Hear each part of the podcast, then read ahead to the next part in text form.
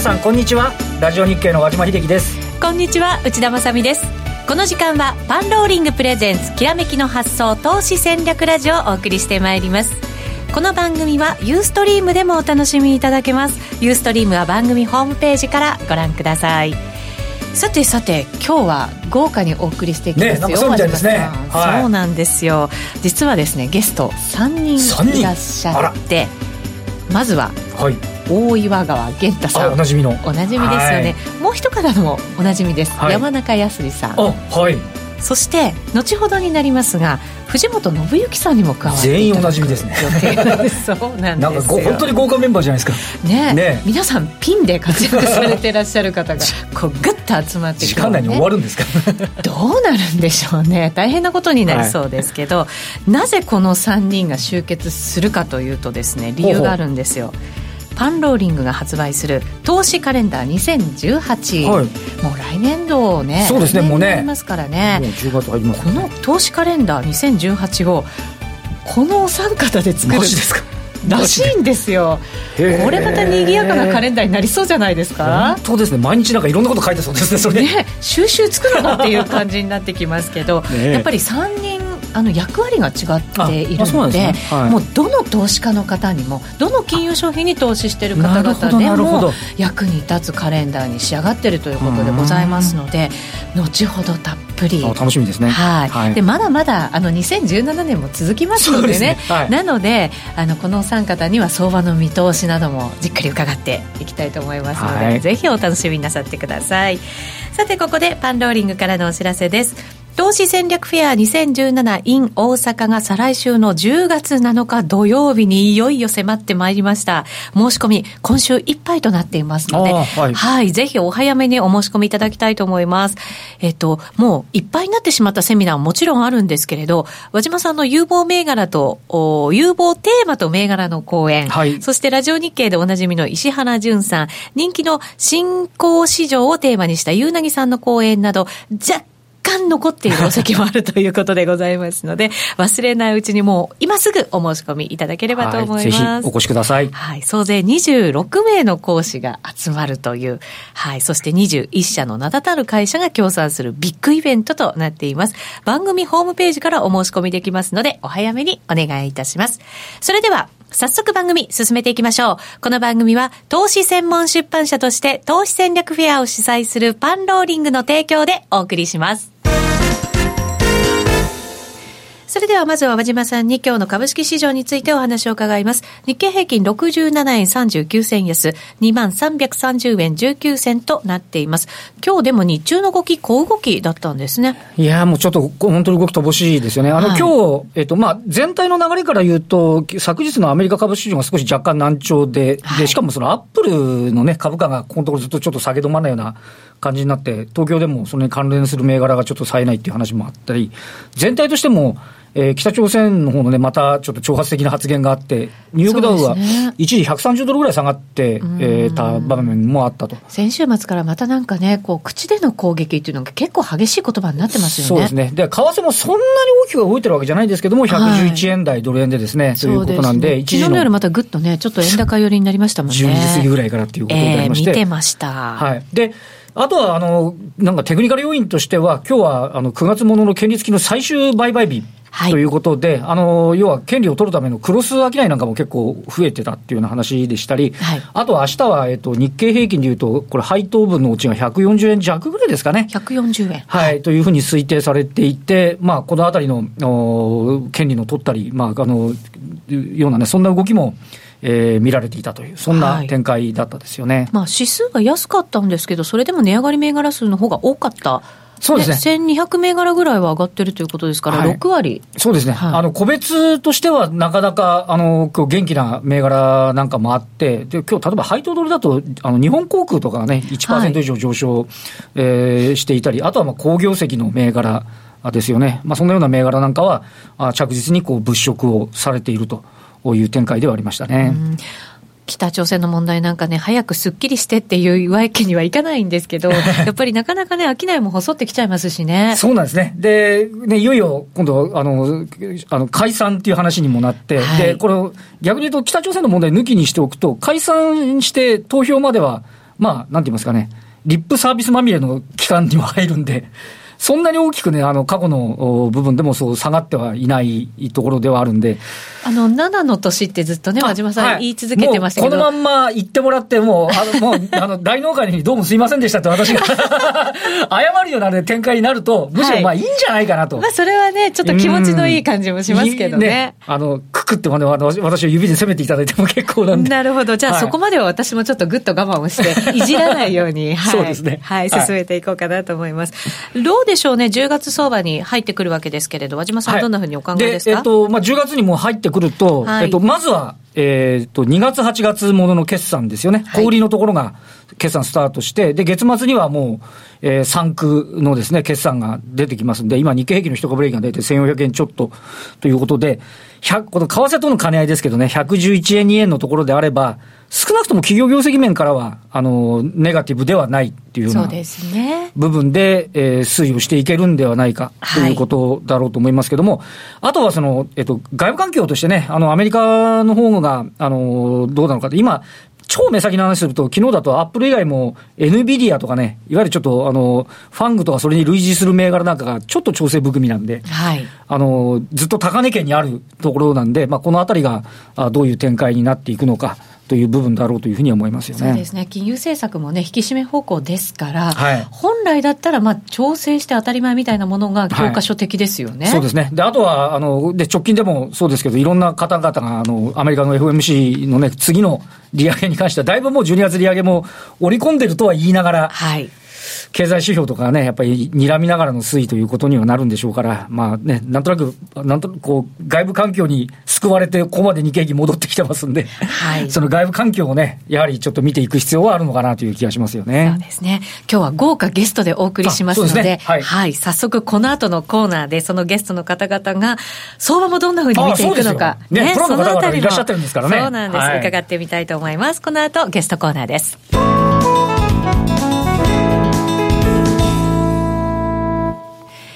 さて、今日は、投資カレンダー2018大特集と銘打って、投資カレンダー三重視、三重視になっちゃいました。まずはそのお二人、大岩川源太さん、山中康さんと進めてまいります。どうぞよろしくお願いいたします。よろしくお願いいたします。後ほど藤本さんが到着されるということなんで、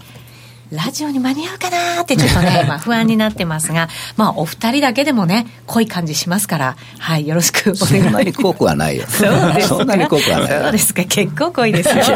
まあ、内田さんに言われたかないけどね。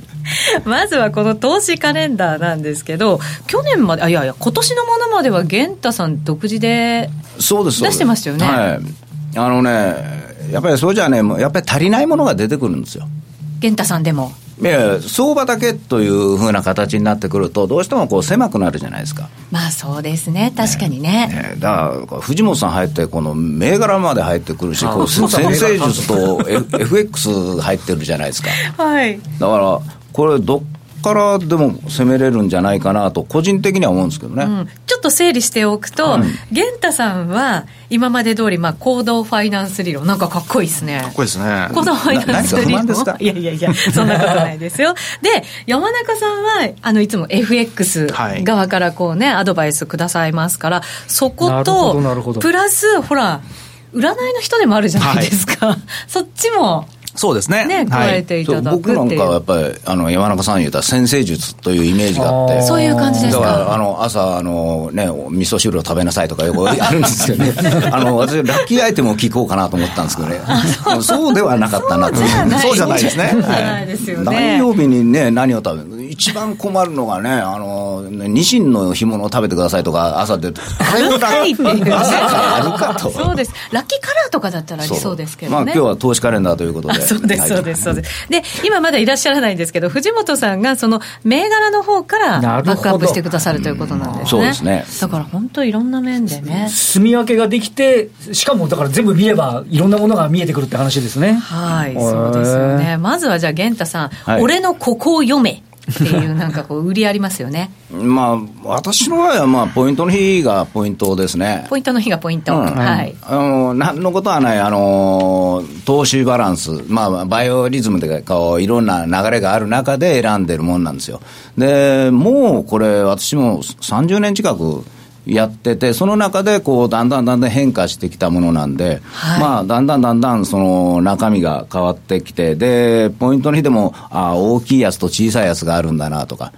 うん、うん、だから上昇波動の中の銘柄が変わるポイントの日とかね。上昇トレンドは変わらないけれども、物色が変わってくる。だからそういうのが大体できてきたなとか、はい、そう思ってますけどね、うん、ちなみにまだこのカレンダー使ってないっていう方も多いと思うんですけど、はい、ポイントの日って噛み砕いていただくと？いや、その日を境に、まあ、あ相場の流れが変わりやすい。はい、うん、だからポイントの日に向かって、例えば持ってるものを売っていく、うん、でポイントの日を基準にして、そこから買うのか、売るのかを決めていくという。はい、これね、山中さん、あの、先生術なんかでもこう。全く同じですね。同じですよね。はい、そういうもんなんですそういうもんですね。だから、ポイントの日だから何かをするということは、ポイントの日までに、まあ、買っておいたものを売っておくとか、うん、たくさん買って、下がるに従ってたくさん買っておいて、ポイントの日を基準に今度売り上がっていくとか、はい、そういうふうな使い方をするんですよ。そこを目指して投資行動も取っていくし、そこを境にまた新たな動きをしていくっていう。はいはい、そういうふうにして使うものなんです。うん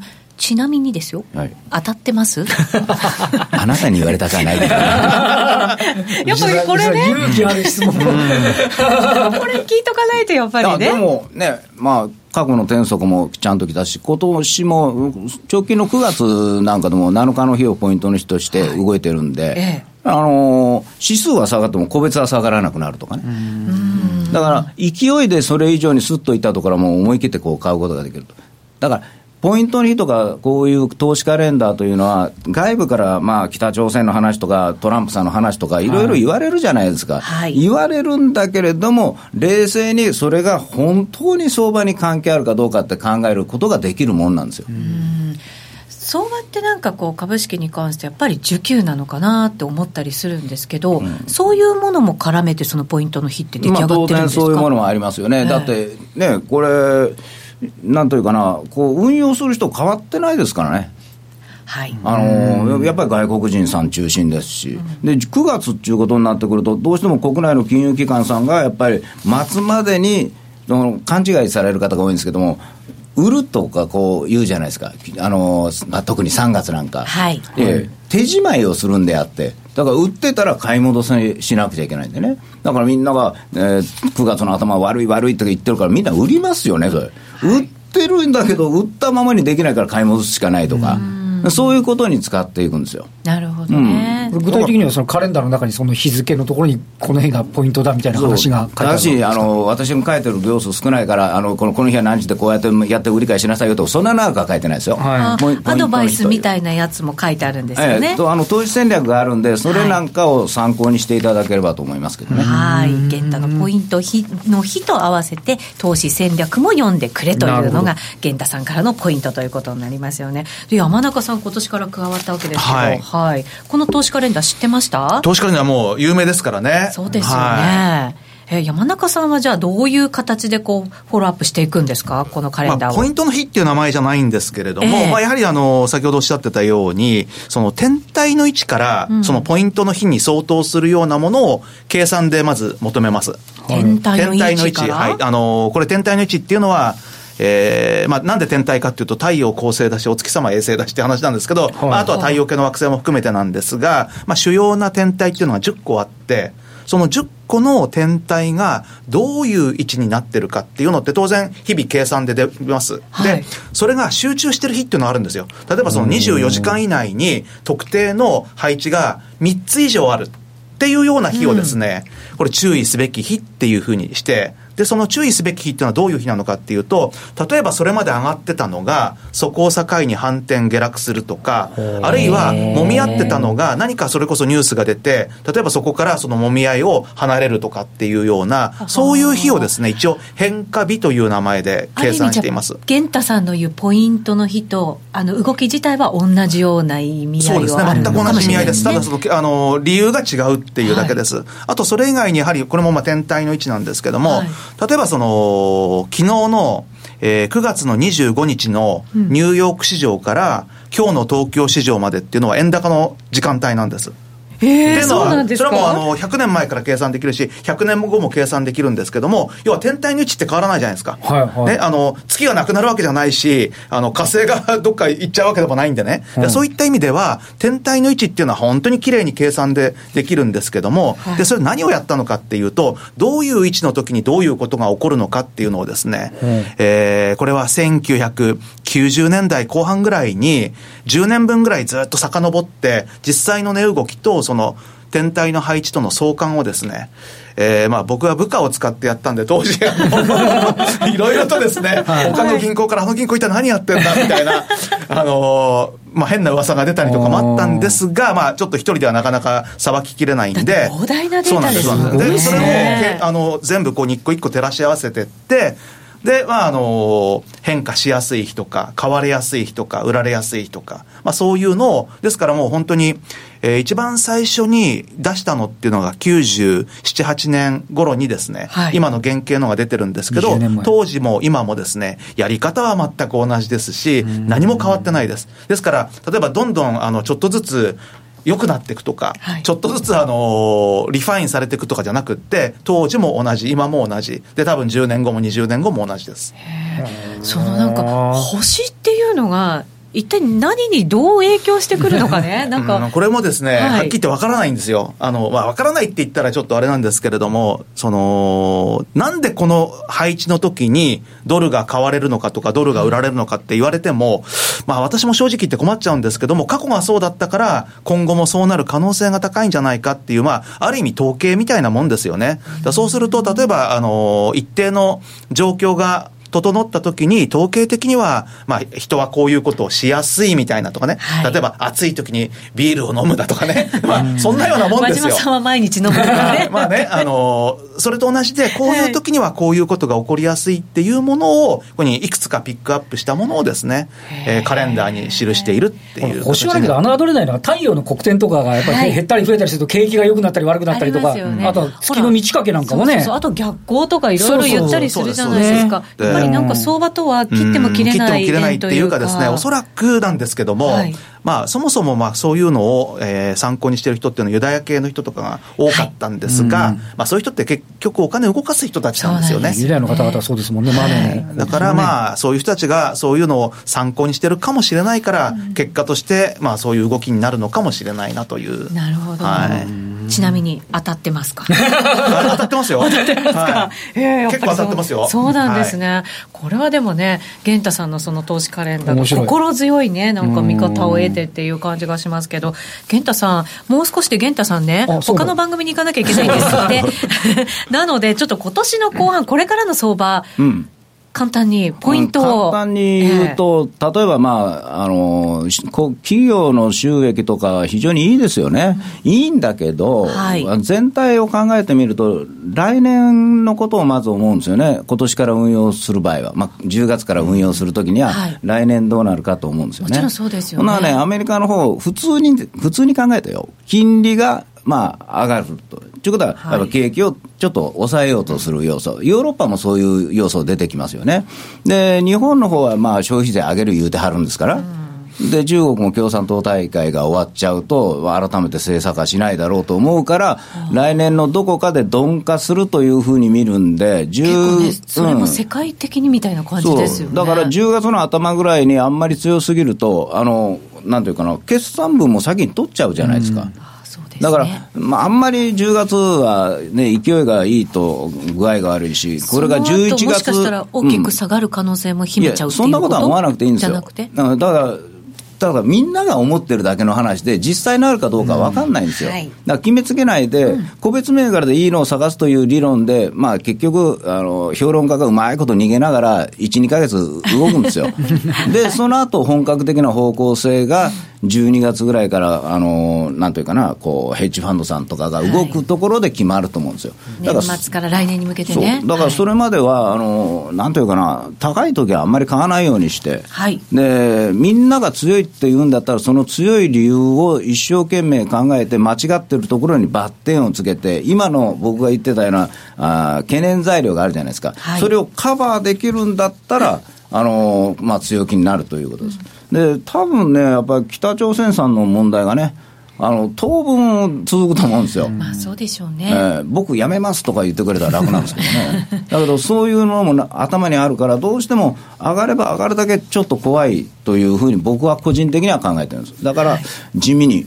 動かない株を買うという。うあ、玄太さん得意技ですね。あの、忘れた頃にやってくるのを狙うの。玄太株っていうね。はい。まあ、それをゆっくり、こう、だから、投資カレンダーとかそういうリズムがすごい大事になってくるんですよ。本当そうですね、はい、このカレンダー、そういうポイントの日などもあのたくさん書いてあるんですけど、はい、メモもたくさんできるようにね、あの項目ありますので、あのそういう理由みたいなものもね、ちょこちょこメモしていただいて、うん、消していったりとか、丸していったりとか、そういうふうな使い方もできると思いますので、ぜひ自分用にね、はい、はい、自分色に染めていただければなと思います。なのでじゃあはい、ちょっと残念ですけど、源太さんとは。なんで顔笑ってるんですか、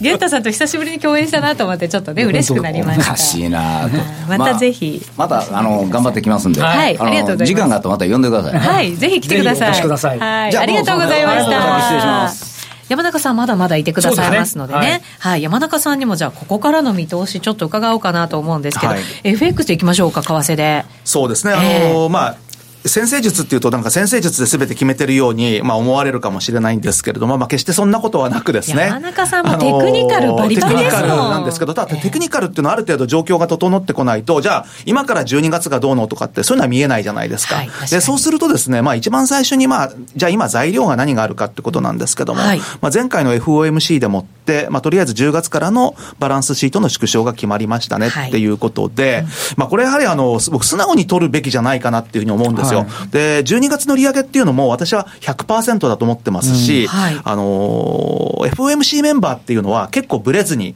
ずっと今年年初から言ってきてて、年内3回と言っててですね、それがなんか前倒しになったりだとか後ろにずれたりとかって言ってるのはストラテジストばっかりなんですよ。はい。受け止める側ですよね。そうなんです。で、まあ12月っていうのが、まあほぼ間違いないところだとするならば、12月にもう一回利上げがあり、はい、そしてまあ10月、11月、12月でも着実にまあ資産縮小されていくわけですよね。はい、まあそうなってくると、まあ、需給的な部分から、まあ、米債が、えー、まあ、そんだけニーズが減るわけですから、はい、まあ、米債売り、えー、長期金利上昇、で長期金利上昇から、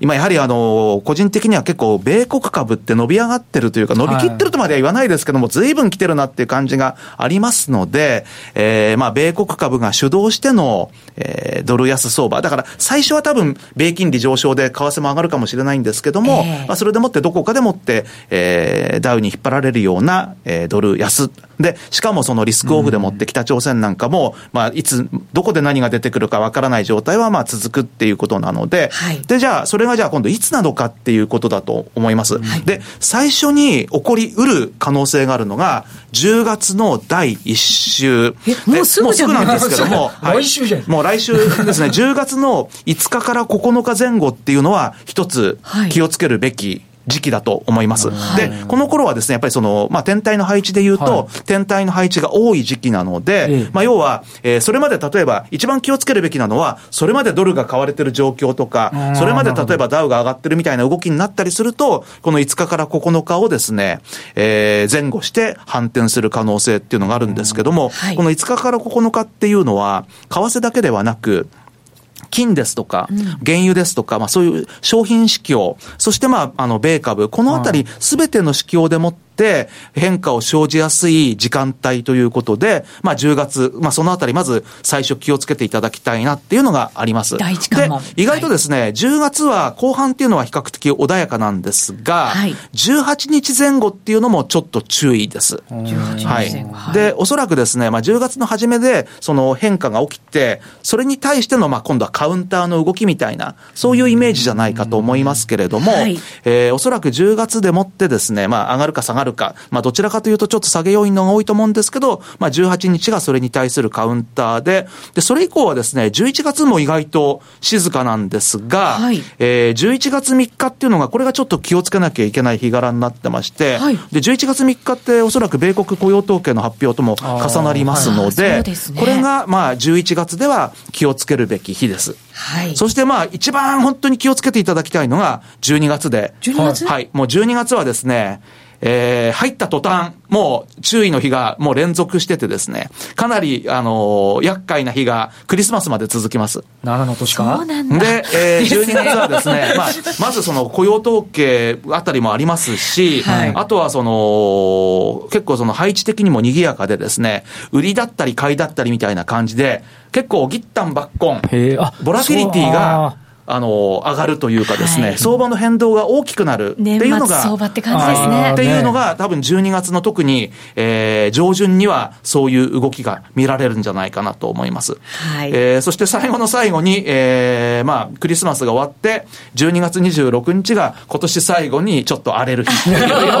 そんな形になってますので、はい、まあ、12月が一番注意じゃないかなと思いますね。はい、わかりました。さあ、番組が終わろうとしている、今、まさにに藤本信之さんがお越しくださいました。藤本さん、ありがとうございます。あ、毎度、相場の黒川誠、藤本でございます。よろしくお願いいたします。はい、ありがとうございます。今トイレ行ってたんですけど。そうなんですか。まもなく番組終了となりますので、ただし、この後、ユーストリームで限定配信ございますので、そこで相場の見通しや、投資カレンダーのここを見てくれポイントなどを伺っていきたいと思います。ぜひ、あの、皆さん、ラジオをお聞きの皆様も番組ホームページからユーストリームに入っていただきまして、その様子ご覧いただきたいと思います。思います。後ほど伺います。よろしくお願いいたします。山中さんにはたっぷり、今年のね、見通し語っていただきました。メモいっぱいしちゃいましたので、一個一個注意していきたいと思います。さて、ここでパンローリングからのお知らせです。今日のゲストである、もう帰っちゃいましたが、大岩川健太さん、そして今いてくださってる山中康さん、藤本信之さんが、総力を挙げて2018年の予測を立てた投資カレンダーがいよいよ10月に発売開始となります。月ごとの重要日や市場傾向をさらにパワーアップして、為替相場のポイントの日、えー、毎月の期待銘柄を追加いたしまして、なんとパンローリングからリニューアルされて発売となります。発売を記念しまして、今月9月30日までもうあと1週間ございませんが、はい、番組ホームページからこれ予約をしていただいた方になりますね。予約していただいた方には、パンローリング運営サイトのトレーダーズショップでご利用できる500円分のポイントを差し上げます。えー、注目、注意点は番組ホームページからのお申し込みした場合のみが対象となりますので、えー、ぜひこのあたりご注意いただきたいと思います。500円もらえるんだそうです、ポイントで。ね、ポイントですね。はい。はいそうですね。ぜひぜひ早めにご予約いただいた方がいいかなと思います。えー、9月30日までに番組ホームページからご予約いただいた方には500円分のポイントを差し上げます。えー、ぜひ早めにですね、番組ホームページからお申し込みいただきたいと思います。皆さんのご購入お待ちしております。さてそろそろ番組もお別れのお時間が近づいてまいりました。滑り込みで藤本さんが来てくださって。声だけでも聞けてねよかったですけど、はい、まはい、予告的な感じにね、ね、ちょうどなりましたので、はい、この後のユーストリームでぜひぜひお話聞いていただきたいと思います。山中さんにも引き続きユーストリーム、はい、はい、お付き合いいただきますのでよろしくお願いいたします。それではラジオの前の皆さんとはこの辺りで、えー、お別れとなります。今日は藤本さんありがとうございました、山中さんありがとうございました。和島さんもありがとうございました。この番組は投資専門出版社として投資戦略フェアを主催するパンローリングの提供でお送りしました。